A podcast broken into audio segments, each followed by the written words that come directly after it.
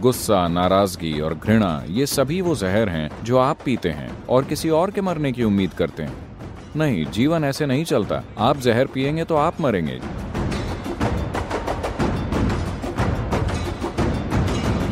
Sir जब कोई हमारे साथ कुछ गलत करता है या कोई गलत व्यवहार करता है तो हमारे मन में दुश्मनी और नाराज़गी होती है। अरे हमें मुकदमा दायर करना चाहिए। नहीं एक मामूली अर्थ में अगर वे हमारे साथ दुर्व्यवहार या गलत करते हैं तो कभी कभी हमारे मन में उनके लिए नाराज़गी या दुश्मनी होती है, और कभी कभी हम उन्हें माफ़ करके बात वहीं छोड़ देते हैं। तो मेरा सवाल है, हम एक लकीर कहाँ खींचे, ताकि गलती करने वालों को उसकी गलती के लिए जिम्मेदार ठहरा सके? और उसे हमें कब माफ़ करना चाहिए, और कब बात वहीं छोड़ देनी चाहिए? यही प्रश्न है। देखिए, बात दूसरे इंसान की नहीं है। आपको दो में से एक चुनना है। अगर आप चुन सकते अभी आप सभी को चुनना हो। If you are given a choice कि आप या तो खुशी और आनंद से या फिर दुख गुस्से तनाव और नाराज़गी में जी सकते हैं। आपका स्वाभाविक चुनाव क्या होगा? आप चुन लीजिए मैं आशीर्वाद देने वाला हूँ। What is your natural choice आनंद है ना? क्योंकि हर इंसान अपने लिए सबसे ऊँचा सुख तलाश रहा है। आप इसे खुशी या आनंद कह सकते हैं, ये बस शब्द हैं। मुख्य रूप से हम अपने लिए सबसे ऊँचा सुख चाहते हैं। अगर आपका शरीर अच्छा महसूस करता है तो इसे सेहत कहते हैं। अगर वो बहुत बहुत अच्छा महसूस करता है तो उसे सुख कहते हैं। अगर आपका मन सुखद हो जाए तो इसे शांति कहते हैं। अगर वो बहुत सुखद हो जाता है तो उसे खुशी कहते हैं।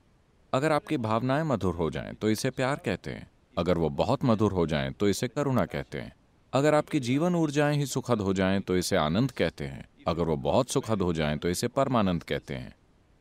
और अगर आसपास का माहौल सुखद हो जाए तो हम इसे सफलता कहते हैं। सिर्फ़ आसपास सिर्फ़ आसपास का माहौल सुखद बनाने के लिए आपको इन सभी लोगों का सहयोग चाहिए। क्योंकि बाहरी स्थिति बनाने में कई ताकतें शामिल होती हैं। सभी को आप जानते भी नहीं। आप समझे? आप अपने लिए एक सुंदर स्थिति बनाना चाहते हैं। आपको यह भी नहीं पता कि उस क्षेत्र में कितनी शक्तियाँ काम कर रही हैं। अगर आप कुछ शक्तियों का लाभ उठा लें, अगर वो सहयोग करें तो चीज़ें होंगी। वो सहयोग ना करें तो नहीं होंगी। लेकिन सुखद शरीर के लिए, सुखद मन के लिए, सुखद भावना और ऊर्जा के लिए आप सौ फ़ीसदी जिम्मेदार हैं, है ना? आसपास स्थितियाँ बनाने के लिए आपको लोगों का सहयोग चाहिए, वरना ऐसा नहीं होगा। तो सिर्फ़ सफलता के लिए आपको सहयोग चाहिए। खुद को सुखद रखना सौ फ़ीसदी आप पर है।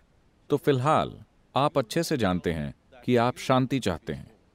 लेकिन कोई कुछ कर रहा है, वो क्या कर रहे हैं, वही जो उन्हें सबसे अच्छे से आता है। आपको गाली दे रहे हैं। क्यों दे रहे हैं? क्योंकि वो वही जानते हैं। हाँ ना? वो जीवन को उतना ही जानते हैं। इसीलिए वो ऐसा कर रहे हैं। अगर आप नाराज़ हो जाएँ और सोचें कि उन्हें कुछ होगा, देखिए, ये चीज़ें, गुस्सा, नाराज़गी और घृणा, ये सभी वो जहर हैं जो आप पीते हैं और किसी और के मरने की उम्मीद करते हैं। नहीं, जीवन ऐसे नहीं चलता। आप जहर पिएँगे तो आप मरेंगे। जीवन बिल्कुल न्यायपूर्ण है। आप जहर पिएँगे तो आप मरेंगे। पूरा न्याय है है कि नहीं? मैं जहर पीऊं, आप मर जाएँ। क्या ये इंसाफ है? तो जो लोग गुस्से, नाराज़गी और घृणा में हैं, वो यही कर रहे हैं। वो जहर पी रहे हैं। जहर शब्द का प्रयोग मैं नैतिकता के अर्थ में नहीं कर रहा। आज पर्याप्त मेडिकल प्रमाण मौजूद है कि आपके खून की जाँच से बताया जा सकता है कि पाँच मिनट आप अभी खून की जाँच करें और पाँच मिनट ज़बरदस्त गुस्सा करें, फिर खून की जाँच करें। आप देखेंगे, आप में असल में रासायनिक जहर है।